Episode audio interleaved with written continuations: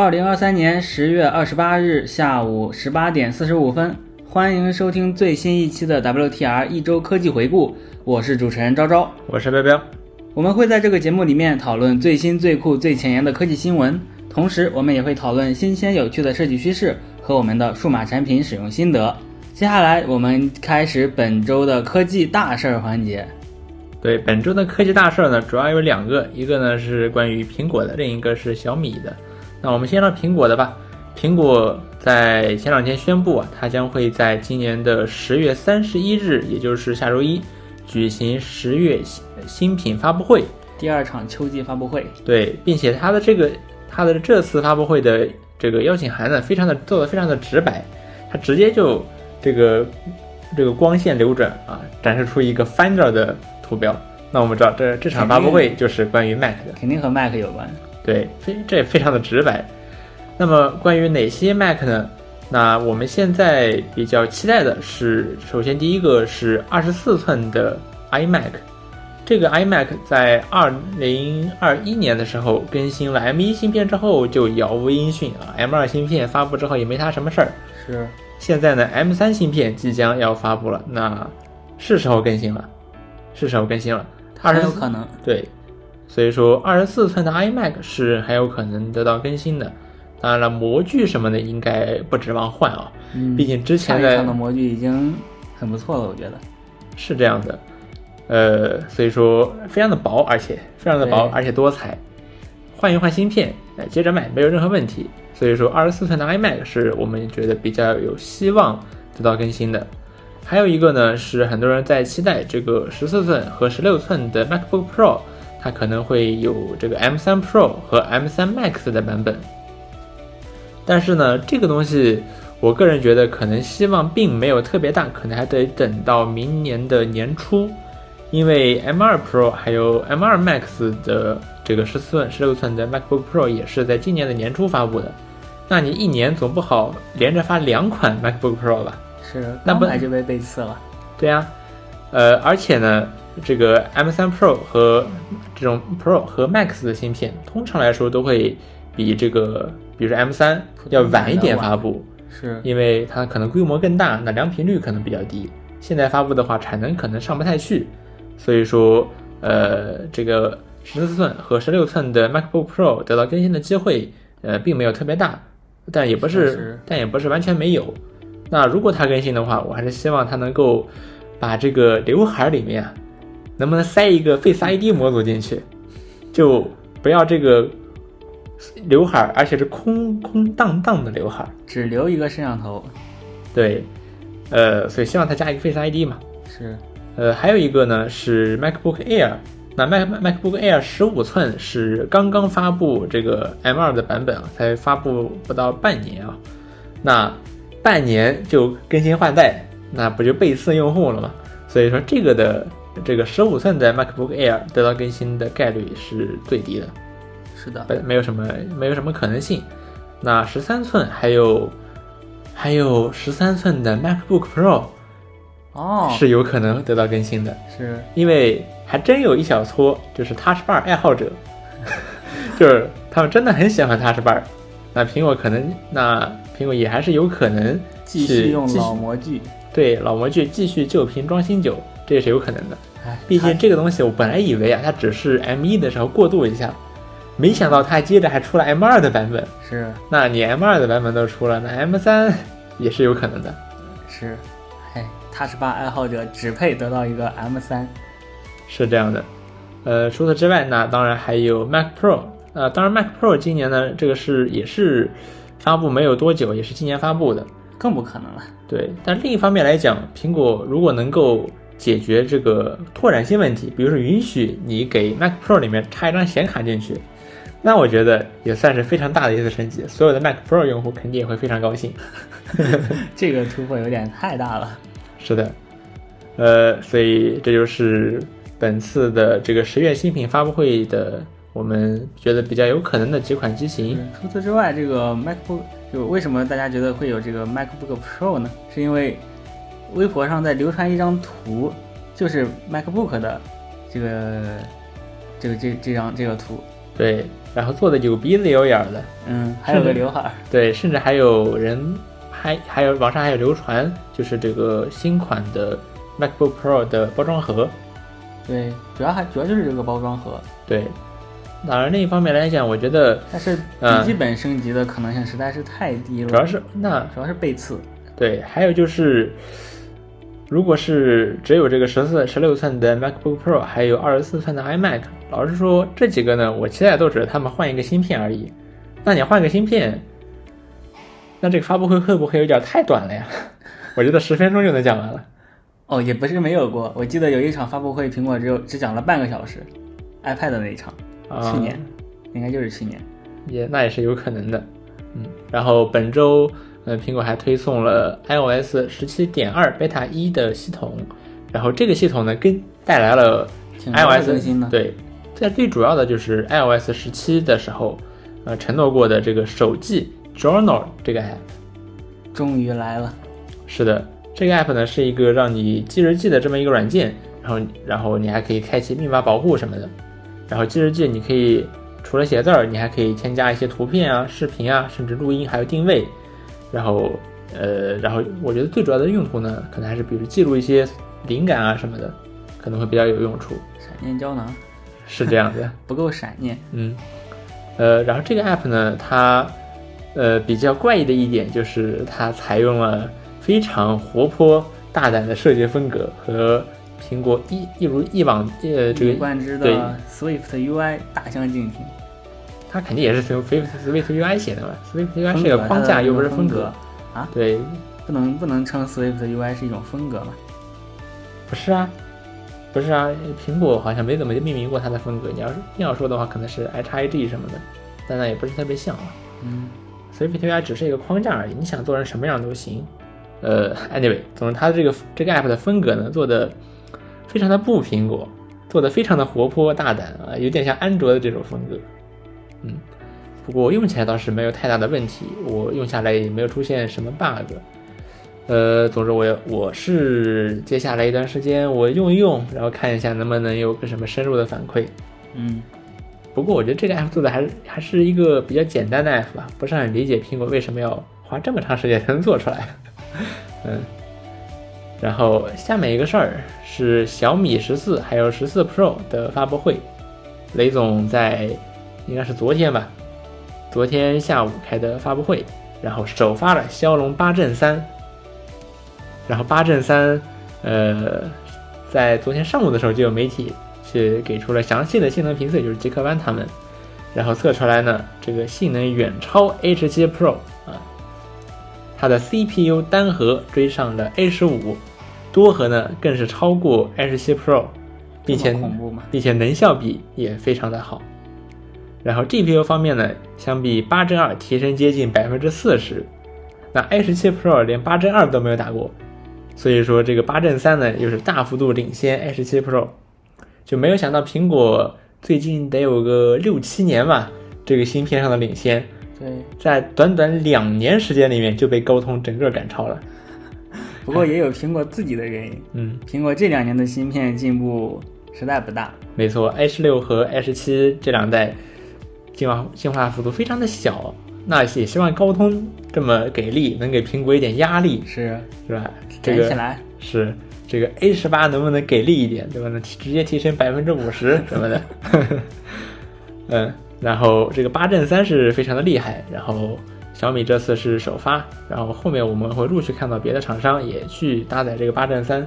看现在这个安卓阵营是非常有看头，嗯，是的，对，尤其是你想，如果什么红魔什么的，它是搞一个非常牛逼的、风扇的，非常牛逼的散热，散热的手游戏手机。对，然后全程不降频，然后什么直接一条线，一条线六十帧征服原神，嗯 完全不是完全不是梦，还还是甚至是幺一千两百 P 的原神，对。哇，哦，小米十四居然对，还有这一点哦，嗯，就原神居然它居然可以跑一千两百 P 的原神了，这比 iOS 一贯以来的这个分辨率还要最高分辨率还要更高，是有点激进了，而且这个芯片也的确能够跑得动这么高分辨率的原神。是的，甚至还有余力。嗯，然后八阵三非常的惊艳，然后，那我们接下来聊一聊小米十四和十四 Pro 本身。小米呢，这次也是采用了今年特别流行的 Name Everything 的策略。哦吼，Name Everything。对，就是给所有东西都起个名字。哦。比如说它的镜头呢，这次不是什么普通的镜头了，它叫徕卡 Samulix Samulux 镜头。哇哦，我也不知道这 Samulux 为什么叫这个名字。啊，叫徕卡 Samulux 镜头，镜头有个名字。然后呢，它的传感器啊，不是什么索尼 IMX 五八六，不是那些，叫光影猎人传感器。哇，这个传感器叫光影猎人。行吧。然后它的这个屏幕玻璃呢，叫做小米龙晶玻璃，就是龙凤的龙啊，晶体的晶，龙晶玻璃。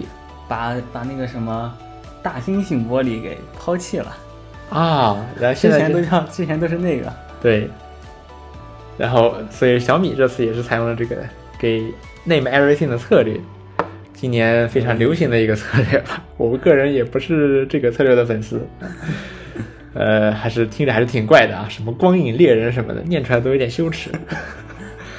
然后，但是要说的话，这次小米十四也有一些可圈可点的地方，比如说它的相机支持一零二四级，所谓的无极可变光圈。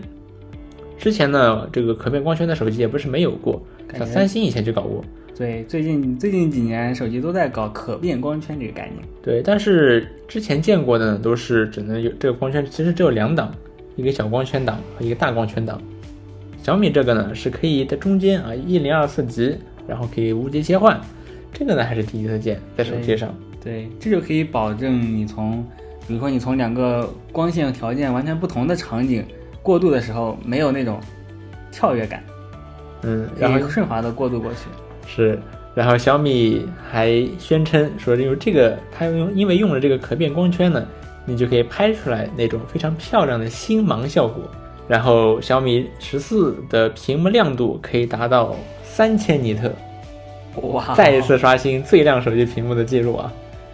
前两天我们才聊到说，这个 OPPO 的 Find N 三。这个折叠屏手机有目前最亮的两千八百尼特的最高亮度，是那小米这次直接给干掉了，干到了三千尼特，确实是手机最高。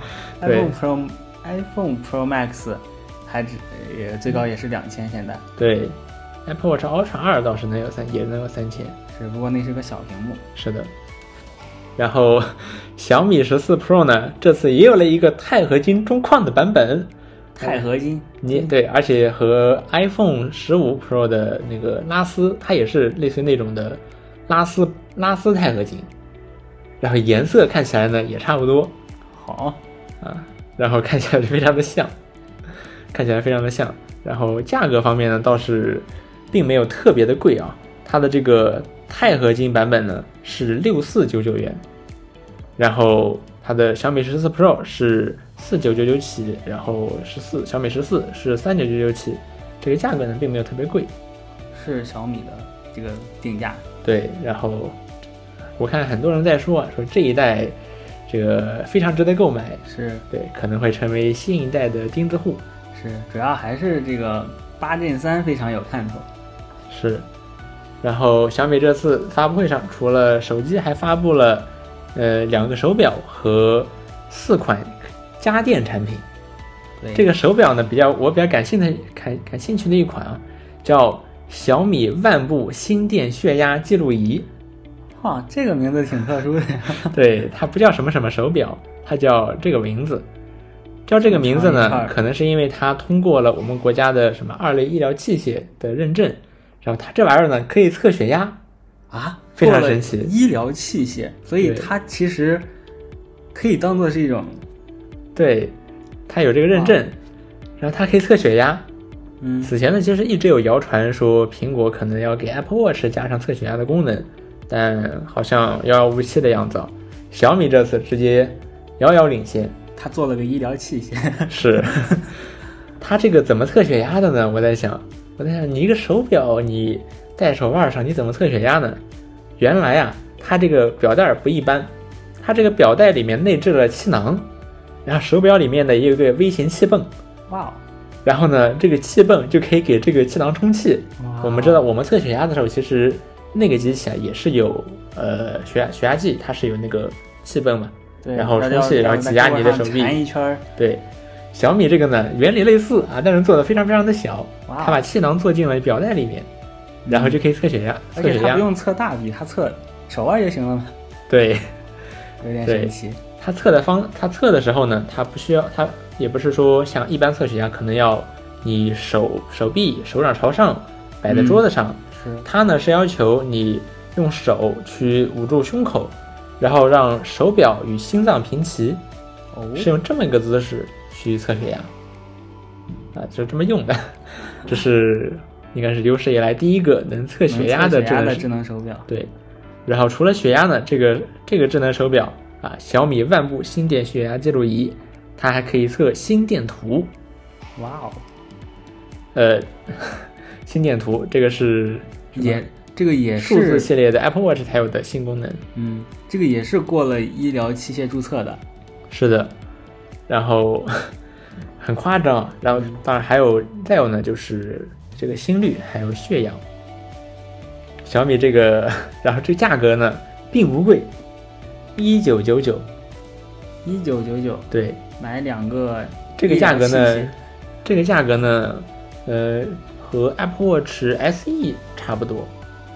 那相比较而言，那小米这个毫无疑问是很有性价比的，因为 Apple Watch SE 它不能测心电图，那个血压呢就更测不了了。不不过这也确实是一款小米比较贵的穿戴设备了。是它同时发布的另一款手表，就是七百块钱起，就便宜多了。除此之外，小米也发布了四款所谓的科技家电产品，那有一个台电视，然后一台冰箱，一个洗衣机和一个中央空调。呃，当然我比较感兴趣的就是这个电视啊，这个小米电视超大显示器，是的，它有三个版本，六十五寸的版本呢是四二九九，然后七十五寸是五九九九，然后八十五寸是七九九九，并且这些电视采用的是 Mini LED 技术。哇哦，感觉感觉用 Mini LED ED 技术的厂家越来越多了。是的，呃，不知道实际表现怎么样，就这个价格而言是非常有竞争力的。非常有意思。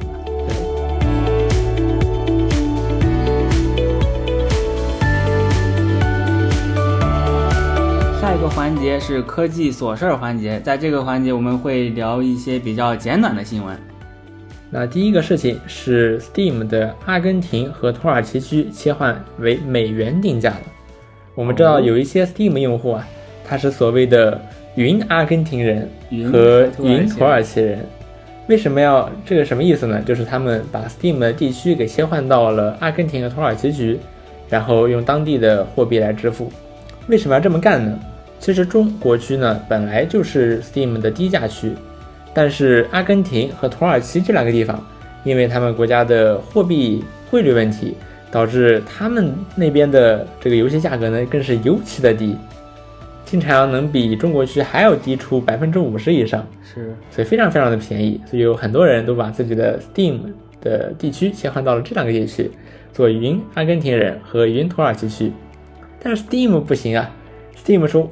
哇靠！这两个地方货币贬值这么严重，然后这么多，对，然后现在消费能力又这么强，是，然后所以说他觉得自己有点撑不住，所以说把这两个地区更换为了更加稳定的货币，也就是美元定价。那这样一来呢，呃，这两个地区它一下子就没有什么，呃，就没有那么吸引人优势了。对，他我呢，那我为什么不去美区呢？对呀、所以说直接从最最最便宜的区转换成了最贵的区。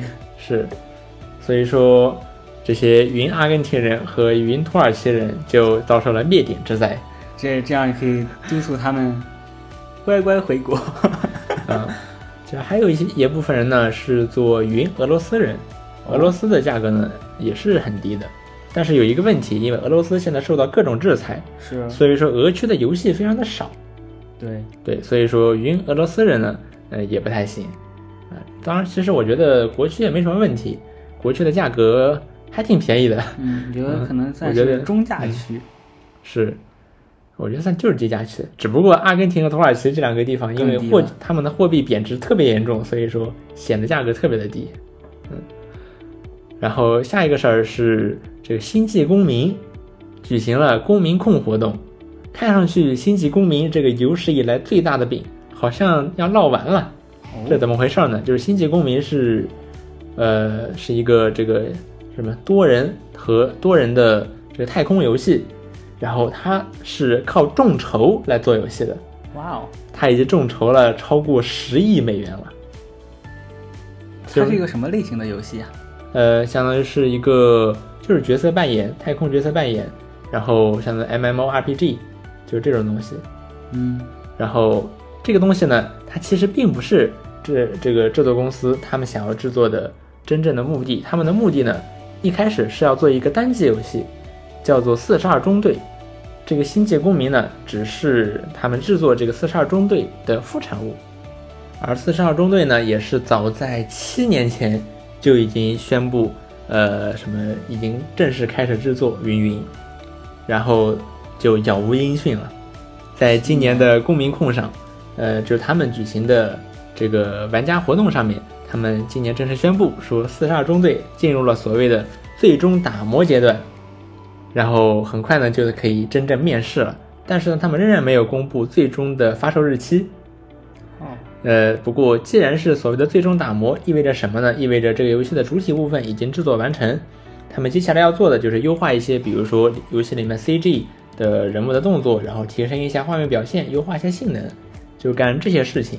那进入这个阶段之后，有人预计啊，说大概能在呃二四年到二五年的时候，我们可以看到这款游戏真正发售。那然后与此同时呢，他们还公布了一段宣传宣传片，就是四十二四十二中队的宣传片，并且这个宣传片是实机录实机演示，就是录制的录制的实际的游玩画面，以以至于这个宣传片里面还会有一些掉帧或者 NPC 呃什么出出了点问题乱跑什么的问题 bug，对，显得这个游戏非常真实。对，这反而显得比较真实啊，所以说。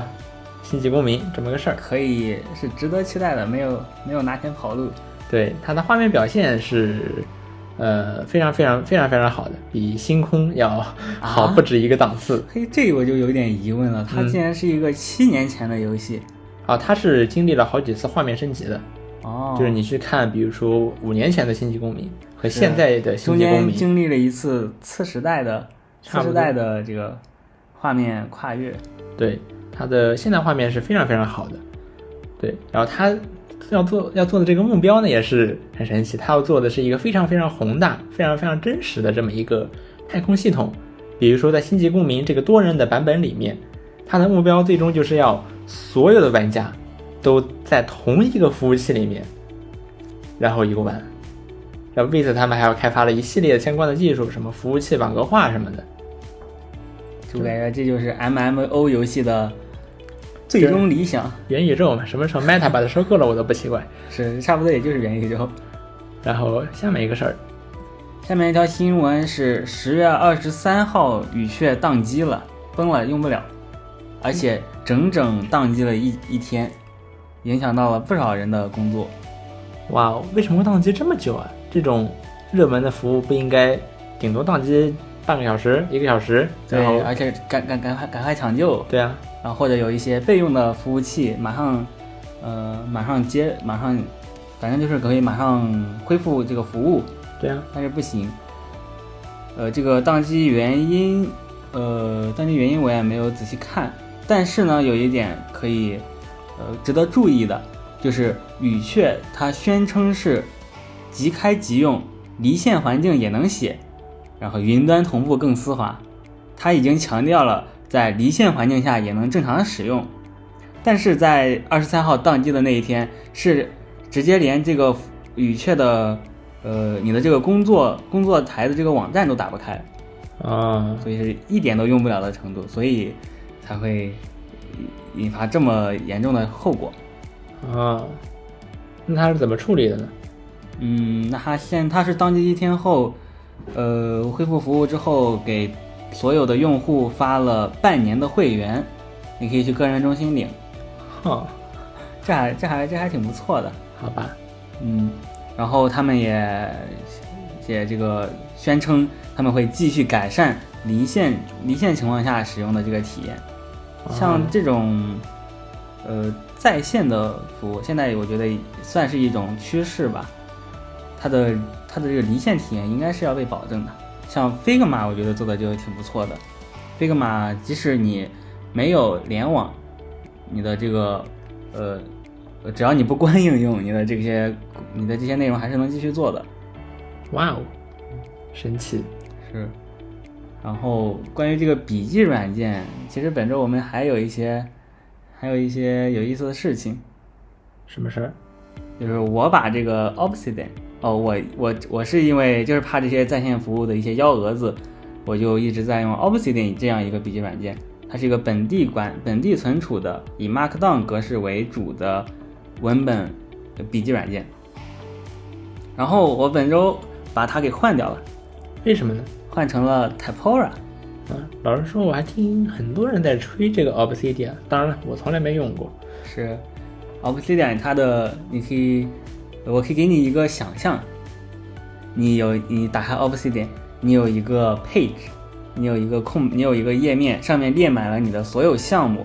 你比如说，你这边分好了，这是今天要做的事，这是工作要做的事，这是我的知识库。然后你可以自由的点击进去，然后查找什么的。然后你的每一个笔记里面，比如说我这条笔记里面有一个，呃，语雀崩了。然后语雀有一个有一个二级链接，你可以点一下跳转到另一个笔记，另一个笔记里面是语雀的介绍什么的，大概这样子，这样子使用，好像还挺适合 Auto GPT 去使用的。嗯，差不多。嗯，那你为什么要换掉它呢？原因就是我用不上我说的这些功能。我用 Obsidian 其实也就写写 Markdown。对，呃。我觉得像这些复杂的链接功能，我还要花一花一阵功夫去学习它，然后还要，呃，相当于是我花了更多的，我可能花更多时间在整理笔记上，而不是记笔记上，而不是在写东西上，所以我觉得没太大必要。啊，那我还在用 Obsidian 的原因就是它可以很方便的管理我的 Markdown 文件，我写的这些笔记都是用 Markdown 写的，那么我打开一个 Obsidian 工作区。里面有，里面有文件夹，文件夹下面还可以再管理文件夹或者 Markdown，这一点就很方便。但是我在这周才发现，原来 Typora 也可以管理 Markdown 文件呀，它也有一个侧边栏，你可以把，呃，你你可以直接打开一个文件夹，然后子文件夹也能正常显示，里面只显示，呃，里面只显示 Markdown 文件。我觉得是已经已经非对我来说已经非常够用了，而且它的响应速度也要比 Obsidian 好。嗯，因为 Obsidian 有它自己实现的很多功能。那你觉得用 Typora 然后去管理一堆这个文件夹组织的 Markdown，它可以替换掉，比如说像语雀这样的服务吗？呃，我觉得不，我觉得不能，因为语雀它还是更富文本一些吧。语雀就有点像语雀，其实我觉得是复刻了 Notion 这个应用。对韩国的那个 Notion，呃，它支持的格式要比 Markdown 更多，相当于更复杂的 Obsidian。嗯 嗯，而且有很多公司确实在用语雀来管理他们公司内部的知识库，这一点的连接应该也是比也是对他们工作来说比较重要的。嗯，对，哦，确实，如果你是一堆文件的话，就不太好同步。是，比如说我我是一个。我是一个前端，然后后端在公司的这个语雀上面写写了它的接口定义，那我就需要去看，然后要通过这个语雀去看，我也可以通过语雀来给反馈或者提要求什么的。然后飞书其实也在做这种呃文档协同的工具，这个市场其实还蛮大的。是的，不过对于个人的笔记来说，我用 Typora 就够了。嗯，下面一条新闻是 Google 财大气粗。它在二零二一年为了作为这个默认搜搜索引擎，这个这在这上面的花费将近二百六十三亿美元。哈，这个数字是谁谁捅出来的呀？这个就又是最近美国的这个联邦反垄呃联邦调查局反垄断对谷歌的反垄断调查，都出来了谷歌在二零二一年的这些数据。然后这二百六十三亿美元是怎么花的呢？谷歌把谷歌收买了这些，不能说收买吧，就是给这些手机厂商、还有运营商、还有浏览器，给他们一些钱，然后说你们要用谷歌作为默认的搜索引擎。那呃这些厂，那么这些厂商拿到钱，谷歌也能拿到这个，这个搜索作为默认搜索引擎嘛，就是让更多的用户用。嗯嗯，我觉得还是提高它的这个品牌，品牌就是品牌在人们心中的认知。我觉得要更直接一点，嗯，因为它的它需要给为它需要人们去用谷歌，这样可以在谷歌搜索里面给他们展示广告。嗯，这也是，我觉得这是更直接的，是 更直接的需求。是。那么他还提，他这这个文件里面还提到了这些手机厂商，有苹果，有 LG，有摩托罗拉，还有三星等等吧。然后运营商有美国的那个 AT&T，然后 T-Mo T-Mobile，然后浏览器比如 Mozilla、火狐，然后 Opera，还有 UC 浏览器。UC 居然都有哈，UC 好像在国外市场还挺成功的，对，嗯。然后我这里各种什么浏览器份额调查里面还能见到它，居然能见到它，我以为只是一个，国产的浏览器。对我还以为没人用了呢。嗯嗯，那这二百六十三亿美元是怎么花的呢？给每个厂商平分吗？并不是。比如说，它这个谷歌给 Apple 给苹果的花费就将近一百九十亿美元，已经超过一半了。就是让谷歌搜索做是苹果的这些设备的默认搜索引擎。对，哇，一百九十亿美元，这苹苹果。果躺着能赚这么多钱？苹果用的场景有哪些 Safari 就比如说啊，对，Safari，还有比如 Siri，、哦，Siri 也有，对，是，然后还 Spotlight，哦，嗯，是。苹果，那苹果不只有庞大的用户群组群体，还有它的这些产品，它自己的产品也相当于谷歌又买了它的产品，又买了它的用户。嗯，而且苹果也是有能力去自己开发搜索引擎的，并且，呃，以苹果的号召力，苹果如果做一个搜索引擎，它可以号召相当多的苹果用户都去用这个搜索引擎。对，那要知道，现在谷歌的市场占有率高达百分之九十，那苹果用户呢占所有用户大概百分之四十左右。那如果说谷歌的市场份额从百分之，如果推苹果推出了这么一个搜索引擎，那苹果那谷歌的这个市场份额可能从百分之九十几跌到百分之六十几。那这样一来，呃，对于谷歌来说，这显然是不可以接受的。所以谷歌现之所以给苹果这么多钱，还有一个意思是，苹果你不要自己做搜索引擎，对，不只是你不要搞一个 Spotlight 搜索什么的。是，嗯它和苹果给谷歌的这个威胁比其他厂商要大太多了。没错，你这你你看微软搞了个必应，微软用这这么多手段强迫大家去用必应，还是没人用，是，对吧？？但是苹果就是有这个能力嘛。所以剩下的这这么这些这些厂商分不到一百一百亿美元啊。好，下一面下一条新闻是一个很有意思的小泄露，在呃这段这周吧，这周这个高通发布了新的八 Gen 三，同时它也发布了一些其他的芯片。那么在这个发布会上，有一个很神奇的画面，是一个很陌生的文件资源管理器。对，我看到这，我看这人好像在讲一个 PPT，然后尽管这个摄影机的焦点呢对在这个人身上，但我的注意力全落在这个背景上了。是的，嗯，这个东西一眼就能看出是 Windows 的，因为它右上角有这个关闭键，还有这个最大化和最小化，对，而且这个文件夹长得也特别的 Win 十一，然后左边的快速访问里面还有 Windows 的那种，比如桌面、图片、音乐这种有风格的文件夹，所以嗯，感觉这个东西就是 Windows 的文资文件资源管理器嘛，但是它又不一样，它的搜索它的搜索栏在这个快速访问快速访问的最顶上一个窄窄的一条，而且也看不到呃这个地也看不到地址栏了。啊，是吧？然后最左边还最左边的底部还有两个额外的选项，这在当前的呃 Win Win 十一的文件资源管理器里面都是没有的。嗯，那这个那这个是怎么回事儿？就觉得有点有点神奇。对啊，然后看这个东西，其实还有一点像那个社区版的 Feels。嗯，然后然后我也去看了，我也去查证了一下，发现 Feels 和它长得也完全不一样。比如说 Feels 的搜索并并不在左侧，然后它底部也没有额外的选项。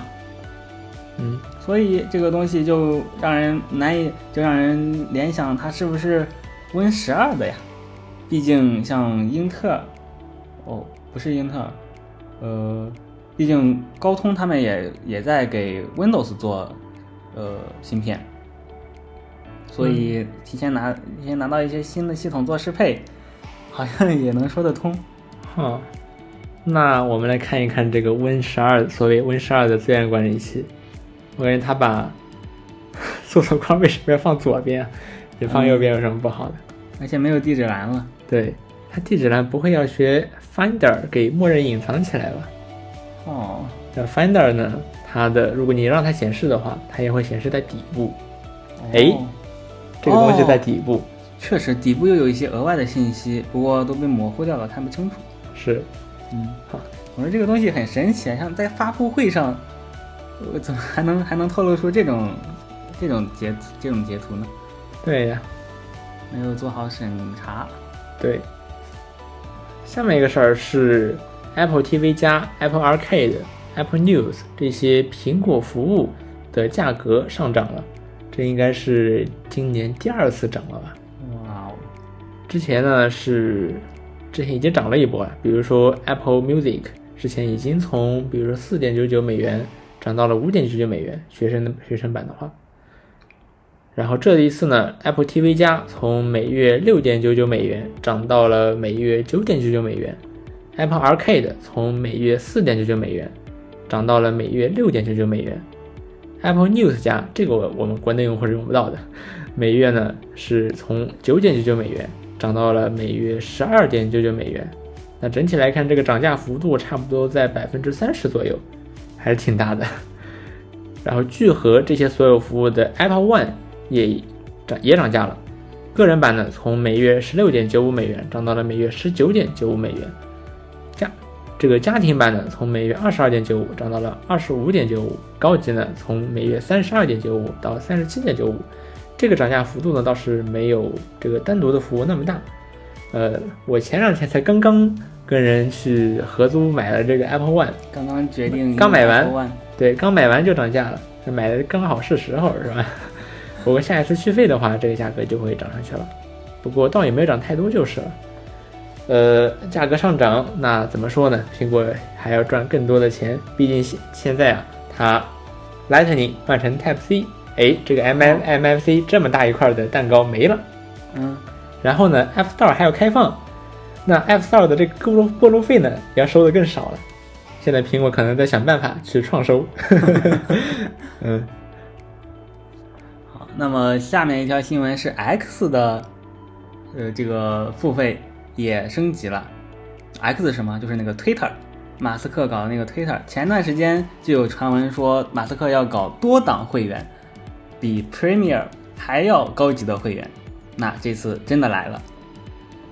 像呃 Premier 的话，之前是八美元一个月，它可以让你看一半的广告，给你削减一半的广告。注意不是无广告。对，给你减少一半的广告，然后还可以拿到马老板的创作激励。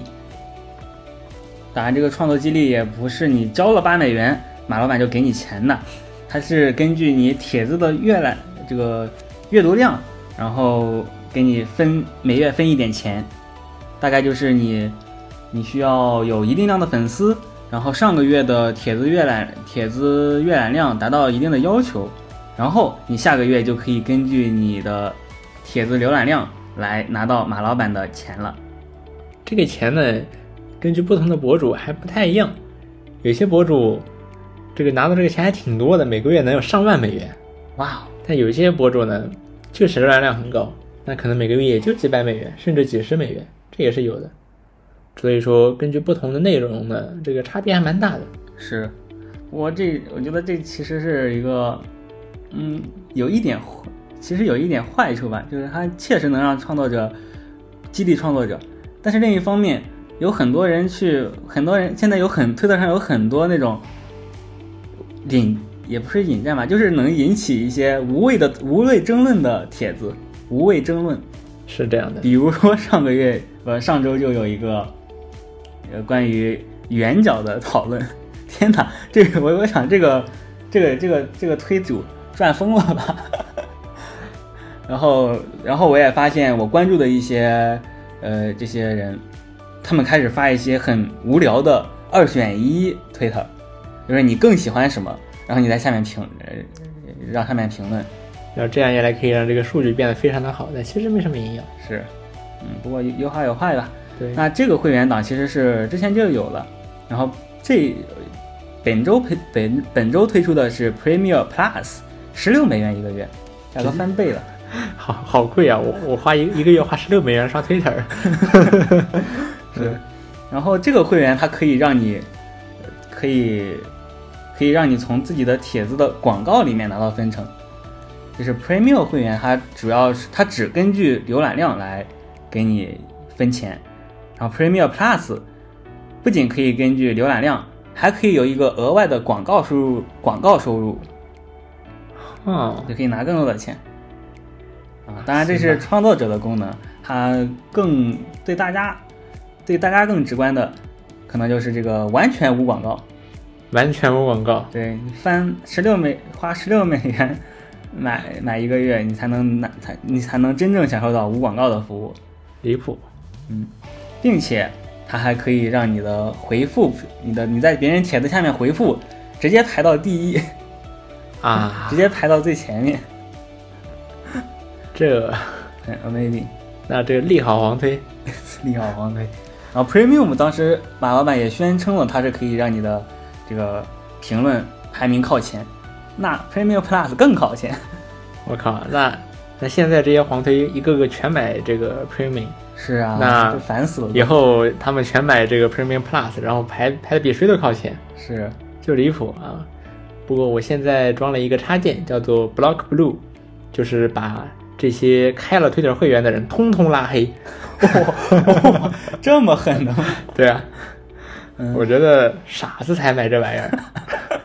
买这玩意儿的就是傻子，不是诈骗犯，就是傻子啊！所以说，呃，通通拉黑，我觉得效果非常的好。确实，确实有道理。我我我可能也也可以试一下。嗯。然后看到这个新闻之后，我还我还去推特上面看了一下，发现推特还有一个 basic 版的订阅，一个基础版的订阅，很神奇。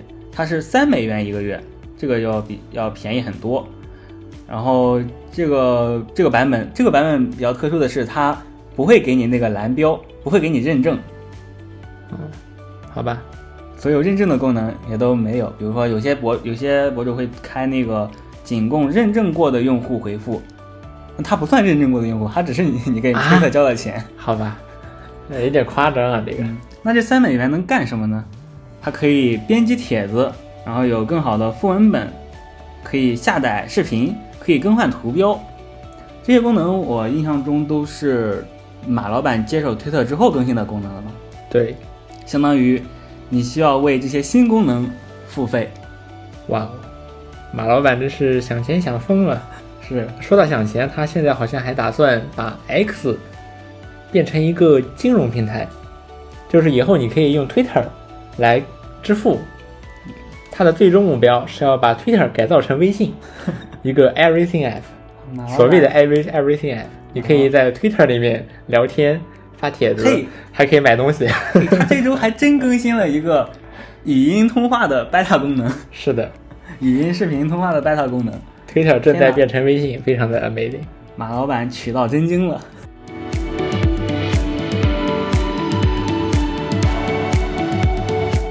好，那么。接下来进入我们本周的科技心得环节。这周彪彪要聊一下他的海淘经历。对，就是这两天呢，我在亚马逊上买的买了一买了一台 Oculus Quest 三，呃，税后加上这个进口税，差不多是四千出头。然后这个东西我买了之后呢，我就天天看，哎呀，这个东西到了没呀？到了没呀？我天天看。看月亮。对我从来没有这么关心过一个包裹。所以研究了，所以说我也去研究了一下这个海淘应该怎么办。因为老实说，我从来没之前我是没有接触过这方面的东西的。那我简单了解了一下之后呢，就是海淘啊，你其实主要有两种购买方式。一种方式呢是直邮，比如说你可以在天猫、京东，他们其实也有提供海淘服务，你可以在上面买日本还有别的地方、美国这些地地区的产品。是他们还有有他们，我记印象很深刻，他们有一个紫色的界面。对，然后你可以直接用支付宝支付什么的，不需要任何境外的支付方式，所以用起来是很方便的。然后你也可以用亚马逊的海外购，然后你可以，然后呢，这个里面呢购买的主要是亚马逊的那些海外，呃自营的那些东西，比如说日本亚马逊，还有美国亚马逊、德国亚马逊啊这些，呃海外的亚马逊他们自营的一些商品，呃其实也挺多样的。比如说你想买四零九零没有问题，对吧？你在美国亚马逊买一个，人家十二月时十二月的时候能给你寄过来，不用飞日本了。对，呃，然后主要有这两种方式。呃，我这次呢就是在亚马逊买的，然后在亚马逊买呢，你是也可以用像支付宝这种国内的支付方式的，你也所以说对，然后你也不用操心什么，呃，进口的时候要报关要清关。然后你也不用操心什么运费，因为亚马逊的话它是满三百免运费，哇！所以说你只要商品价格对，不管在不管从哪儿发都免嘛？是的，这个可是全国全球全球这个快递，没错。所以说它这个还是很良心的。是，我想如果我从日本买二十罐可乐过来，那这个运费都比可乐贵好几倍了。嗯，然后亚马逊呢，它提供两种这个。